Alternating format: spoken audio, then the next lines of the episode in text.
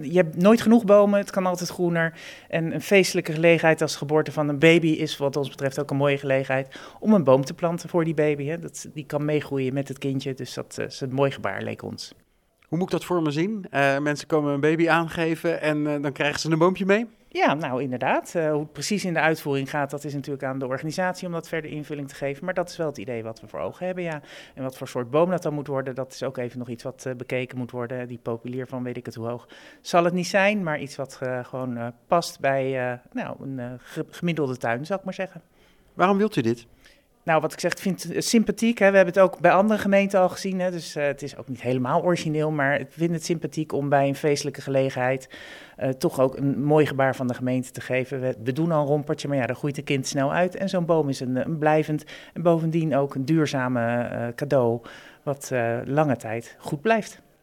Nou doen ze dit in Leiden ook. En dan hebben we het over duizenden bomen per jaar. Maar de 90 baby's in Zoeterwoude, die zijn toch wel een probleem. De burgemeester ziet het niet helemaal zitten. Ja, nou ja, goed, dat, uh, dat moeten we maar zien. En 90 is ook nog maar een schatting. Hè. Dat uh, moeten we maar afwachten hoeveel dat er uiteindelijk zullen zijn. Dus uh, ik, ik hoop gewoon dat het positief ontvangen wordt door de, de jonge ouders die de kinderen komen aangeven. En wij denken dat het een goed idee is. Wat is nou de volgende stap? Want als er morgen een baby wordt geboren, dan gaat het niet meteen in.